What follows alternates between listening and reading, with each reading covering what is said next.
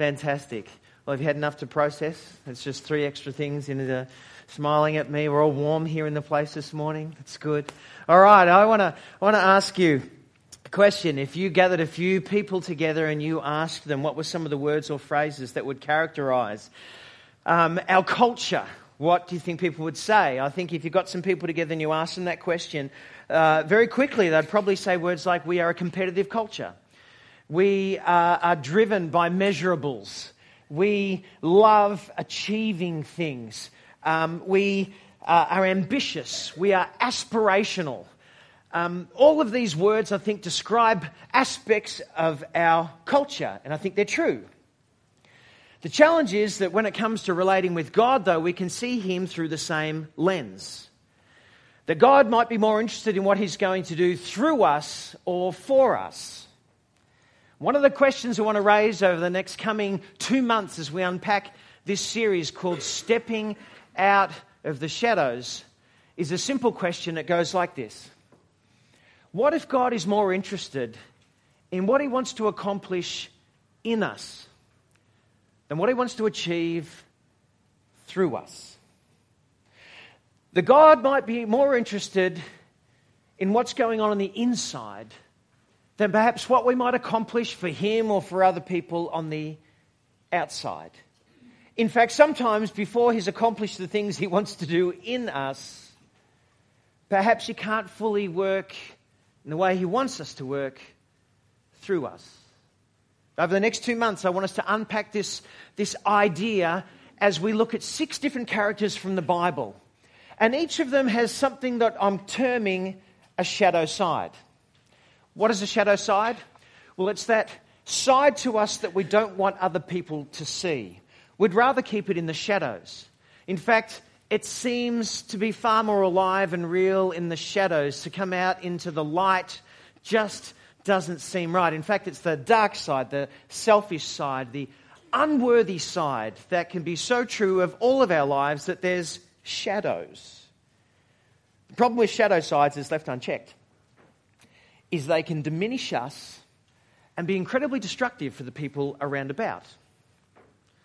And so, for the time I have left this morning, what I'm going to do is just launch straight into one of the characters that you're going to bump into over the course of the next two months as we unpack this question what if God is more interested in wants to do in us than through us? And in particular, as it relates to this idea of a shadow side. You see, we all have shadows. I want to start with the story of a man named Jacob. He lived two millennia BC, and this is kind of how his story goes. It starts off with a mum and a dad, Isaac and Rebecca, and a pregnancy. And during sort of the of, of Rebecca's pregnancy, she has this turmoil going on in utero. And there seems like a wrestling match. So it says in the book of Genesis, the book of beginnings, chapter 25, that she inquires of God. What is this wrestling match that's going on within me? And God answers with these words Two nations are in your womb, and two peoples from within you will be separated. One people will be stronger than the other, and the older will serve the younger. The First surprise for Rebecca's life is that she's expecting twins. There's two. The second one, if you like, predicts or I guess foresees the future and what that life is going to be like living with those two, those two children. You see, the older one's going to serve the younger one. If you like, what will characterize one of the younger one's lives is that there will be struggle, there will be a wrestle, and that will be true for him all of his life. Now, it doesn't answer all the questions about nature or nurture, whether it's preemptive, predictive, presumptuous, or any of those things. All it gives us is insight is to the kind of life at least one of them is going to live. And there's going to be, if you like, one word that would characterize his life wrestle.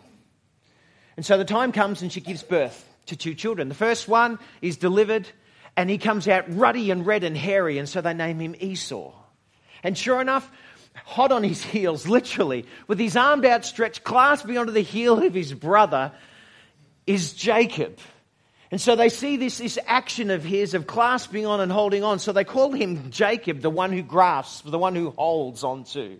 See, there's going to be this struggle. And they're both born. One is named by his appearance, and the other one by his actions. And so they grow up. And we discover of Esau that he loves the open fields, he loves hunting, and so does his father. And father does something he should never do. He has a favorite, and he favors Esau. But the other, Jacob, he's a homebody. He prefers to be around the tent, tents and, and, and hang close beside. And he has the apple and the, of the eye of the affection of his mother. And so the mother does something she should never do. She has a favorite. And so, if you like, the two boys, they're divided, but they're in this family together. And as they grow up, we bump into the next, next part of their lives, if you like, this wrestle. Because Esau comes home one day from the outside of the fields where he's been hunting and he's famished. And he sees Jacob who's cooking up a stew. It's a lentil stew. And, Esau runs to Jacob and he says, Give me some of that stuff. True to his name, Jacob the wrestler is true to form and he says very sharply back to his brother, Will you give me the birthright? and I will give you some of my stew. Now, what is a birthright? In our culture, it's hard to actually understand or explain. It's got something to do with inheritance. It's got something to do with the firstborn males. It's got something to do with the first rite of passage, that all the privileges and the responsibilities fall upon the one more particular than any other. He says, I want your birthright. And, and, and Esau wrestles to himself and says, Well, what is a birthright good to me if I'm famished and I starve to death and I die? Sure enough. So, so Jacob makes him swear an oath and he forfeits his birthright. And he gives it, if you like, the, the first place in the family goes to Jacob. Well, some years later, when his father's old and the story jumps ahead and Isaac is failing in his eyesight, birthright already having been snatched, taken, wrestled away, we discover that Isaac is at a time in his life where he wants to pass on the only other thing he passes on to his son, even more important than the birthright and that's the blessing. The idea of the lineage and the family line and all of God's blessings will be poured out upon one that would follow and carry the family name. And so Isaac calls his, his son Esau in. He says, Esau, at the time is coming where I'm probably going to be gathered to my family. And so what I want you to do is go out into the open fields, find some game for me, bring it back, kill it, eat it, and then I'll lay my hands upon you and I will bless you with the family blessing. Well, Rebecca overhears what's happened as Esau is gone. The, plot thickens because she quickly runs to Jacob and says, Quickly, go out and get two goats, bring them in, kill them for me. We're going to make a stew because your father is about to pour out his blessing upon your older brother Esau. And Jacob, Jacob resists mum and says, What are you doing, mum? If, if dad finds out that it's me, he will curse me rather than bless me. She goes, May his curse fall upon me, but do this now. We're going to dress you up in, in, uh, in, in cattle cloth so you'll feel hairy just like your brother. And we're going to put the robes on you because his eyesight's failing. He won't see. And so she cooks up a stew and she pushes him in, and he goes and stands before his father with the broth and the stew, dressed, if you like, like his older brother Esau. And his father says to him these words Jacob comes in, My father, yes, my son. He answered, Who is it? And Jacob replies deceitfully to his father, I am Esau, your firstborn. I have done as you told me. Please sit up and eat some of my game so that you may give me your blessing. Well, Isaac's taken back because the food has been delivered too fast, so he's curious. He says, You've got the voice of Jacob, but you've got the, the skin of Esau. So he eats the food and he reaches forward and he kisses him. And as he kisses him, he smells his clothing and he realizes this is the clothing of my son Esau because it smells like the open fields. Surely this is my son Esau. So in that place, he lays his hand upon Jacob and he delivers to him in, in front of God this, this family blessing. You will go with everything that we have, you will flourish. Your brothers will, will actually serve you and God's blessing will be upon you all of your days. And then Jacob leaves. Well, Esau returns soon after, and you could imagine. There is anguished cries from the tent, from both father and son as they realize the deceit. But it's too late. Esau says, Dad, don't you have a blessing for me? And he says, I've already given it to your younger brother. And so there is enmity and strife in this family. So much so that Esau determines to kill his brother. Rebecca hears about this. She can't fathom the idea of her son, whom she loves, dying, and so she goes back to her, her husband Isaac and says, Why don't we send Jacob away to get a wife in the eastern country where my family is from. She won't tell him that Esau's plotting to kill him once he's died. But under that ruse, she sends him away to go and find a wife. And so, for the first time, the homebody is all out by himself in the open wilderness. And on that place, as he journeys eastward, the deceiver, having wrestled with his father and his brother, he goes to sleep and he hears from God. And God reveals himself to him in a dream. And he says to Jacob, Your descendants will be like the dust of the earth, and you will spread out into the west and to the east, to the north and to the south. All peoples on earth will be blessed through you and your offspring. I am with you, and I'll watch over you wherever you go. And I will bring you back to this land, and I will not leave you until I have done what I have promised to you. Wow. I mean, nothing about the deceitful nature, nothing about the changing of character God seems to be silent on those things, but present with Jacob.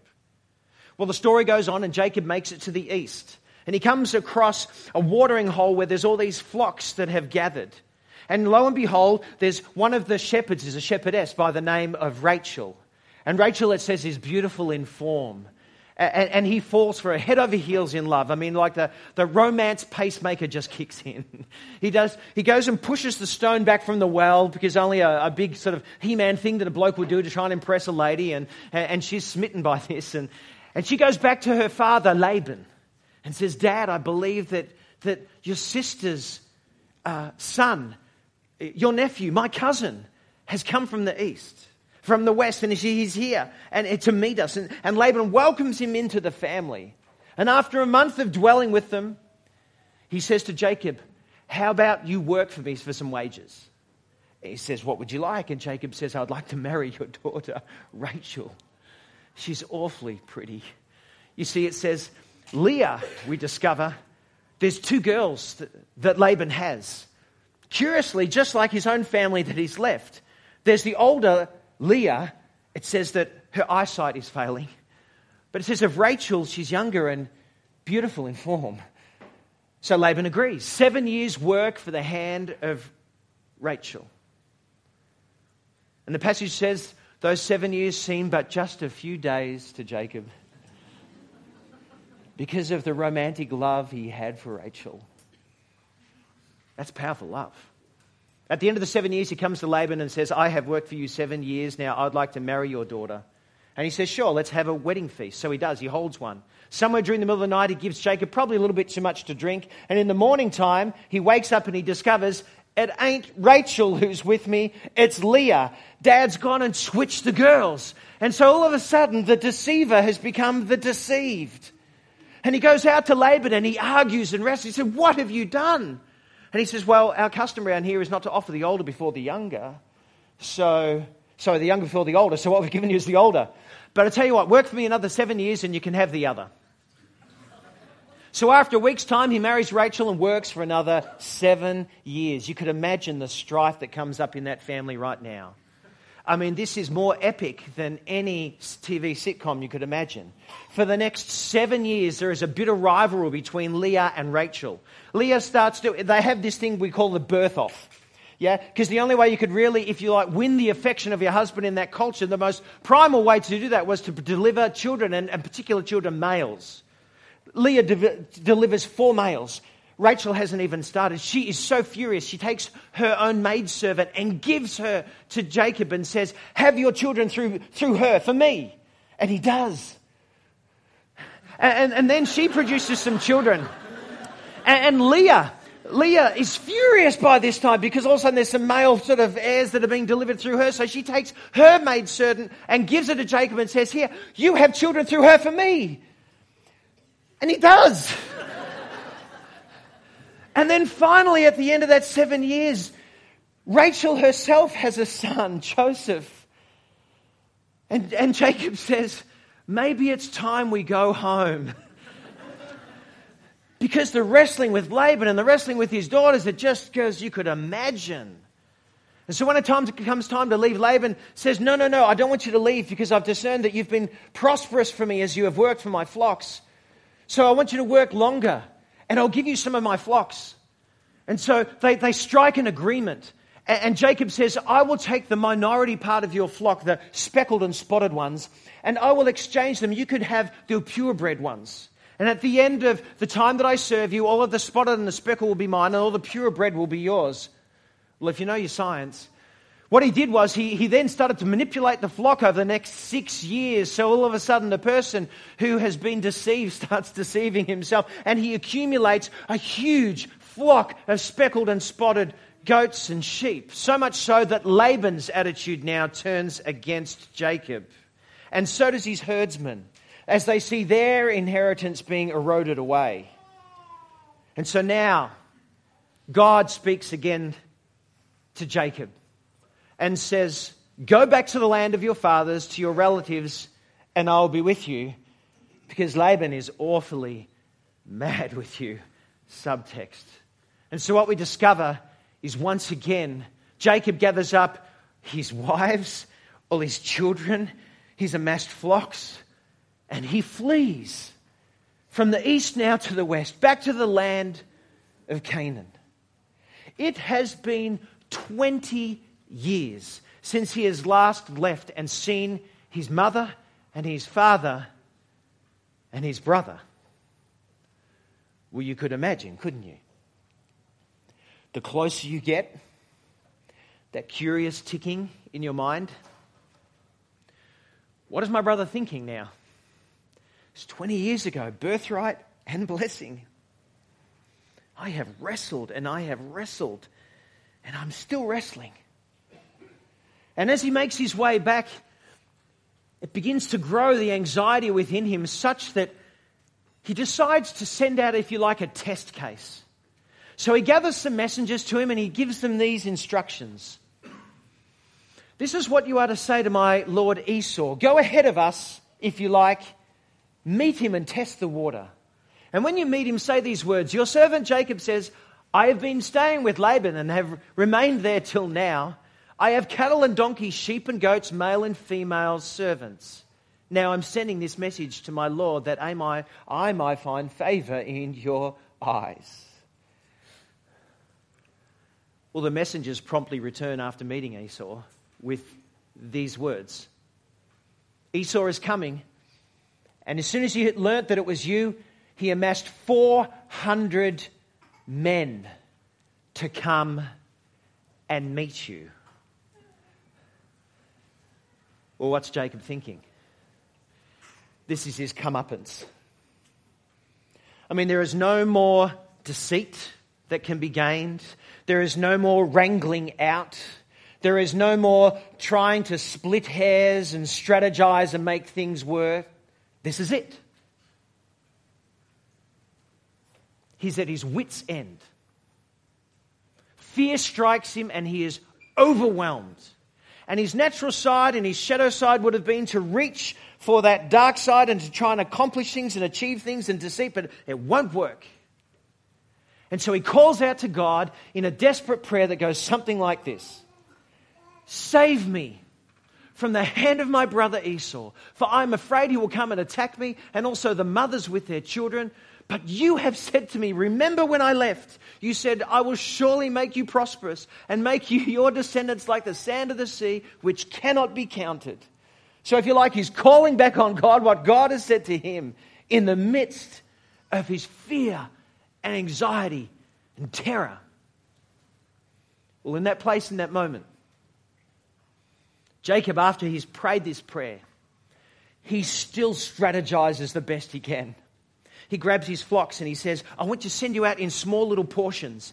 And, and, on the way, when Esau meets you and he says, Who are you? You can say, We are servants of your servant Jacob. Please have, have these sheep, have these goats, have these things uh, uh, because they're gifts from your brother, hoping to pacify Esau as he comes. And then, in the fateful moment where he knows he's done everything he can, there's nowhere else he can turn. God, my strategy, my hands, the. It says he, he carries his family, if you like, he moves them across the Jabbok River. And in the middle of that night, the night before the next day, when he's going to meet his brother, the 400 men that are coming, it says that in that dark place he finds himself alone. And one of the curious, most curious passages in the Bible emerge right here. Because Jacob has a wrestle. So Jacob was left alone, and the man wrestled with him till daybreak. It seemed in the darkness of that place, when Jacob was all alone with no other resources available to him, a man met him and fought with him. When the man saw that he could not overpower him, he touched the socket of Jacob's hip so that his hip was wrenched as he wrestled with the man. Then the man said, Let me go, for it's daybreak. Jacob replied, I will not let you go unless you bless me.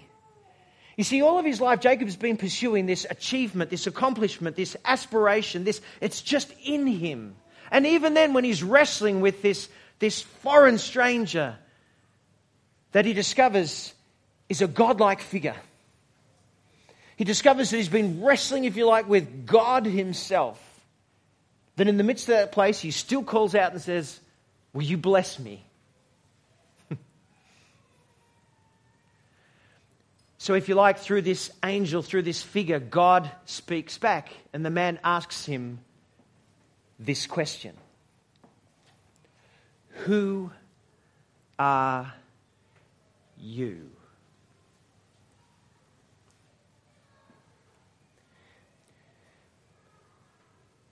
Twenty years ago, someone else asked me that question. Twenty years ago, I was in a tent and someone asked me that same question. What's my failing father? His eyes. And when he asked me that question, I lied to him. And I deceived him, and I deceived my brother. What is your name? And for the first time in his life, Jacob fesses up, owns up, says it as it is. No more deceit. I am Jacob. And it's like something shifts in that moment. And the man says to him, Your name will no longer be called Jacob, deceiver, supplanter, wrestler, but Israel. Israel meaning Israel, Elohim for God, Yahweh for God, Elohim, another name for God. You strive with God, but God rules. You see, you have struggled with God, and with humans you may have succeeded, but God rules and knows all and sees all. You cannot deceive Him. Jacob, for the first time in his life, has owned up to his shadow side. The side that he relies upon and draws upon to get things done because he just gets those, those things when he does it. It gets him out of a fix, but every time he does that, it diminishes him and it's destructive for others. Just look at his family. Look at what's happened. God meets him in his most desperate, desperate need, in the place of his terror. And he whispers to him the same question that he whispers to us sometimes Who are you? Are you tired playing games in the darkness? Or would you like to walk in the light? And Jacob answers, It's me. And something in that moment shifts in Jacob's life. And God gives him a new name. You will now be called Israel. God will rule. God rules over all, and God will rule in your life.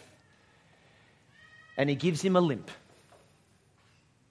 He gives him a limp, if you like, from that day forward, if you like, as a sign, as a testimony, as a reminder. You are a wrestler, Jacob, it's true. But the work I'm doing in you now allows me to work through you to be a blessing to others because you've stepped out of the shadow side and you're walking in the light. I wonder if God is more interested in what He wants to accomplish in us than what He wants to achieve through us. In fact, maybe the greatest significance in our lives will come that when we discover that living in the shadows might accomplish the things for a time and a season, but there's an unworthy side, a diminished side. And God wants to call us out.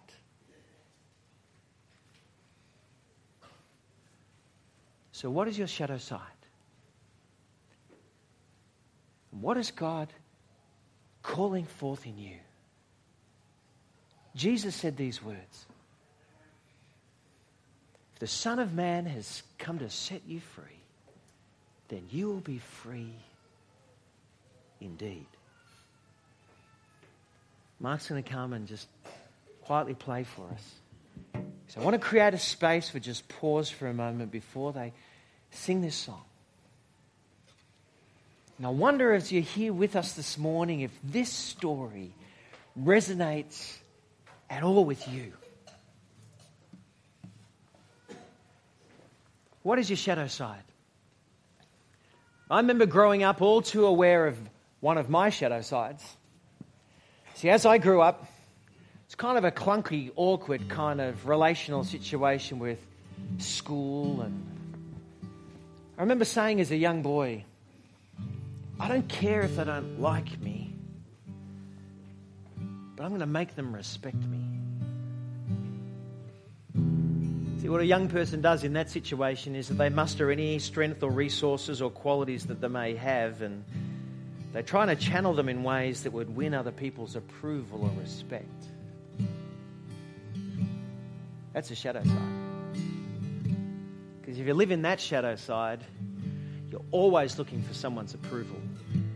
You're always leveraging someone to get an outcome. I've met people who have allowed their shadow sides to remain there and grow. And all you can say is, as you look back upon their lives, you realize destruction, diminishing, trail behind. Because when they heard the voice of God calling them out, they preferred to stay into the shadows rather than come into the light. How do you come out of the shadows? Face up. Tell the truth and be honest. And then open up and say, God, would you work in me? Draw me out of the shadows. Bring me into your light. Over these next two months, would you come on a journey with us? As we talk about shadow sides, all the different kind. Because I believe that God is more interested in what He wants to do in us, even more so than what He wants to accomplish through us. And what we discover in Jacob is that through all of his flaws and failings, there is a loving, living God who pursues and pursues and pursues to bring us into the light. These guys are going to sing this song right now. If you'd like to just listen, then you're welcome to do that. If you'd like to quietly sing along, then do that. If you'd like to just pray and work with God and respond to Him as He leads, why don't you do that?